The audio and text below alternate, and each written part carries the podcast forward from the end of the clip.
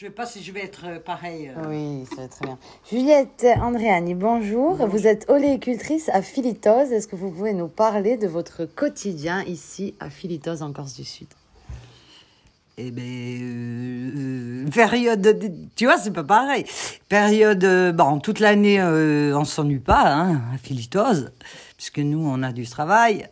Euh, on récolte les olives, euh, on fait de l'appréciation de services pour d'autres producteurs en tant que euh, moulinier. Et qu'est-ce que je pourrais dire? Bon, on s'occupe au quotidien bon, de notre euh, taille, nettoyage, maladie de l'olivier et traitement et irrigation euh, des oliviers en même temps. Pour, euh, C'est sur une surface de combien de... eh ben là, euh, j'ai trois, trois hectares en irrigation, puis après, en traditionnel, j'ai 4 hectares. Voilà. La variété? Variété, alors j'ai la variété Zinzal, qui est la variété dominante de, de la région. Autant la région euh, sur 200 mètres d'Ajaccio à Bonifacio, c'est la Zinzal. Voilà, puisqu'elle a été répertoriée pour la OP Corse euh, à l'époque euh, par les l'INAO et voilà, qu'ils ont pris des, prélèvements. Et sur les, euh, les plantations, c'est j'ai un peu de Sabine et le plus gros c'est de la Germaine, de la Castaniche qui est, qui est dite, qu'on dit, la Frantoille. Voilà, qui est plantée aussi vers euh, la région de Guisonnage, tout ça. Euh, comment on fait une comment fait-on une très bonne huile selon vous, oléicultrice Une très bonne huile, bon. euh, bon. Le secret. Ah, le secret, bon, chacun, bon, bon, bon, c'est le savoir-faire, hein, c'est l'entretien, bon, après, et les suivis, hein, le suivi sur, autant sur le plan que l'olive, hein, euh, on peut pas toujours tout maîtriser, mais on essaye, voilà. Votre euh, comment vous décrivez votre village de Philitose Est-ce qu'on y vit bien ici euh? Ah oui, euh, bah, euh, Philitose, c'est, c'est un passage... euh, 1, Jamais 2, 230. 3, 1, 2, 3. Comment se passe la vie à Philitose au quotidien? Eh ben, la vie à Philitose, on a quand même six mois euh, du monde, euh, euh, puisque Philitose est une plaque tournante de- des mégalithes, là, des visites. Et bon, ben, nous, on ne s'ennuie jamais, on a du boulot. Alors, Philitose, c'est magnifique. On voit la mer, euh, autant les montagnes. Et on a beaucoup de chemins pédestres euh, et de, comment on pourrait dire, de promenades. Voilà Le circuit. le circuit de promenade. Euh, vos projets à l'avenir avec l'oliveraie et votre, euh, votre moulin, euh, si vous deviez encore développer, bien que vous le fassiez depuis trois décennies, ça serait quoi à l'avenir? Alors, C'est de développer, de faire un peu plus de plantation quand même. Voilà. Euh, mais bon, avec le manque d'eau, on peut pas trop développer. C'est ça le. Euh, C'est le, c'est parce que de plus en plus, avec les changements climatiques, si on n'a pas l'eau, Quelle Voilà. serait la solution? Eh, la solution, elle vient de l'office hydraulique. C'est tout. voilà, l'office hydraulique. Il y a que, soi-disant qu'il y a que. Voilà. Parce qu'il n'y a pas le problème que moi. Il y a M. Perral Bien sûr qui a qu'il y ce pas. problème. À côté Ouais. Est-ce que tu peux te présenter? Ben, je m'appelle Pierre-Raphaël Cesari et, et j'ha- j'habite à Philitose. J'étudie à Ajaccio au, collège Fèche, lycée Fèche. Et après, je suis venu travailler avec la famille euh, sur le site de Philitose. Justement, ce site, est-ce que tu peux nous le présenter?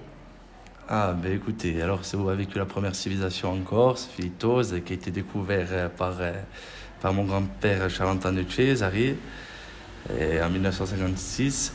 Et. Euh, ah, Je peux couper, je peux couper, je peux ah, mais non, mais Y a c'est pas de souci. catastrophique. Pas de souci, Non, c'est très bien. Voilà, et c'est où il y a eu la première civilisation en Corse, donc du néolithique ancien jusqu'à la période romaine. En tout, il y a eu quatre civilisations sur ce lieu. Et euh, on a découvert euh, de ces fameuses statues menhirs à forme anthropomorphique. Euh, voilà. la famille a toujours exploité donc le site. Voilà, exactement. C'est la famille qui a toujours exploité. Donc c'est mon grand-père qui était allé sur Paris et qui a fait venir l'archéologue Roger Grosjean et euh, qui est arrivé en Corse et qui a découvert euh, Philitos ainsi que d'autres sites en Corse. Et par la suite, c'est euh, les enfants de Charles-Antoine Cesari qui ont fait prospérer ce site en donnant des améliorations, et ainsi que maintenant, cette année, par exemple, l'ouverture du, du, du, musée, du nouveau musée. Toujours. Alors, ce nouveau musée, c'est parfait. Ce nouveau musée, comment est-il et qu'est-ce que vous avez voulu faire comme lieu? Et comment, comment il est? Il est, il est, il est moderne et, et, ancien à la fois. Ça dirait que. Non, tu veux pas parfait. dire ça. Non, non c'est parfait. Non, mais tu peux dire c'est un nouvel espace. Voilà, c'est un nouvel espace. C'est un nouvel espace. Il y a. Il y a tout ce qui a été retrouvé sur le, site avec une, une, muséographie pour toutes les explications sur ce lieu, avec des tessons de céramique qui sont sur place, ainsi que des statues menhirs pour les préserver. Voilà. Est-ce que euh, Philitos va fermer ses portes rapidement pour l'hiver? Est-ce qu'on peut encore profiter de Philitos en automne? En automne, euh, bah, la, saison c'est jusqu'au 31 octobre, donc il va falloir euh, se presser si vous voulez venir. Sinon, il faudra attendre avril, le printemps prochain, pour l'éclosion de, de, ces belles fleurs. non. Non, mais je te jure. Mais je te promets que c'est génial, c'est deux minutes. Est-ce que tu peux te présenter en quelques secondes? Charles-Antoine Cesari. Ça, je vais pas le mettre, c'est justement. Né à Ajaccio et euh, je travaillais 10 ans à Paris avant de rentrer travailler avec ma famille depuis 7 ans. Euh, nous sommes sur, ensemble sur le site de Philitos, on se promène et si les personnes sont désireuses de venir, quels sont les immanquables de Philitos alors au niveau des immanquables, déjà on commence tout de suite par la première statue menhir qui est la seule de Corse à posséder deux armes, à la fois l'épée et euh, un poignard dans son fourreau. Ensuite, euh, évidemment, le village préhistorique qui a été occupé pendant 6000 ans avant Jésus-Christ minimum, avec euh, la plus forte concentration de Corse en statues menhirs, avec des, statues qui sont vraiment hors du commun, avec des sculptures vraiment magnifiques. Comment euh, vous avez voulu agencer ce lieu, parce que c'est quelque chose de familial et donc un peu héréditaire, hein, l'archéologie chez vous, comment euh, vous voulez euh, le faire percevoir par les gens, ce lieu de pierre et de mémoire? Mais Pour nous, le plus important, c'est surtout de ne pas dénaturer le lieu et de pouvoir entrer dans ce sanctuaire en essayant de pouvoir se projeter comme ça pouvait être à l'époque, donc en essayant de dénaturer le moins possible le site pouvoir apprécier euh, ce lieu en toute nature et euh, donc avec quelques explications, mais surtout audio pour ne pas gêner le, la vue et, les sensations. Les sensations que l'on pourrait avoir. Alors évidemment, on est accompagné par des petites musiques, on a des, des audio guides sous forme de spots sur place et les enfants peuvent venir? Alors pour les enfants, justement, on essaie de développer euh, de nombreux euh, jeux et activités pédagogiques pour qu'ils puissent bien comprendre. Alors de base, les enfants apprécient énormément le jeu, le, site, parce que il y a la carrière de granit, donc euh, notamment à cet endroit-là, ils, ils grimpent beaucoup, ils s'approprient le lieu de manière hyper naturelle.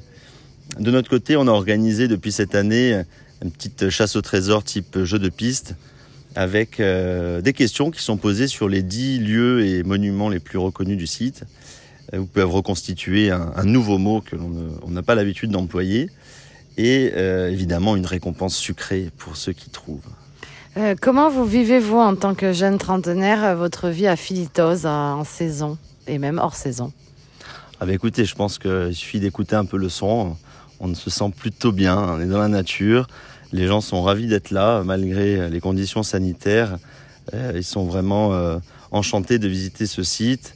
Et euh, certaines personnes, on les voit, sont même un peu tendues et ressortent détendues. Donc rien que ça, ça nous rend heureux. Merci. C'est parfait. Quelle belle question. C'est parfait. Et tout ça, c'est dans le...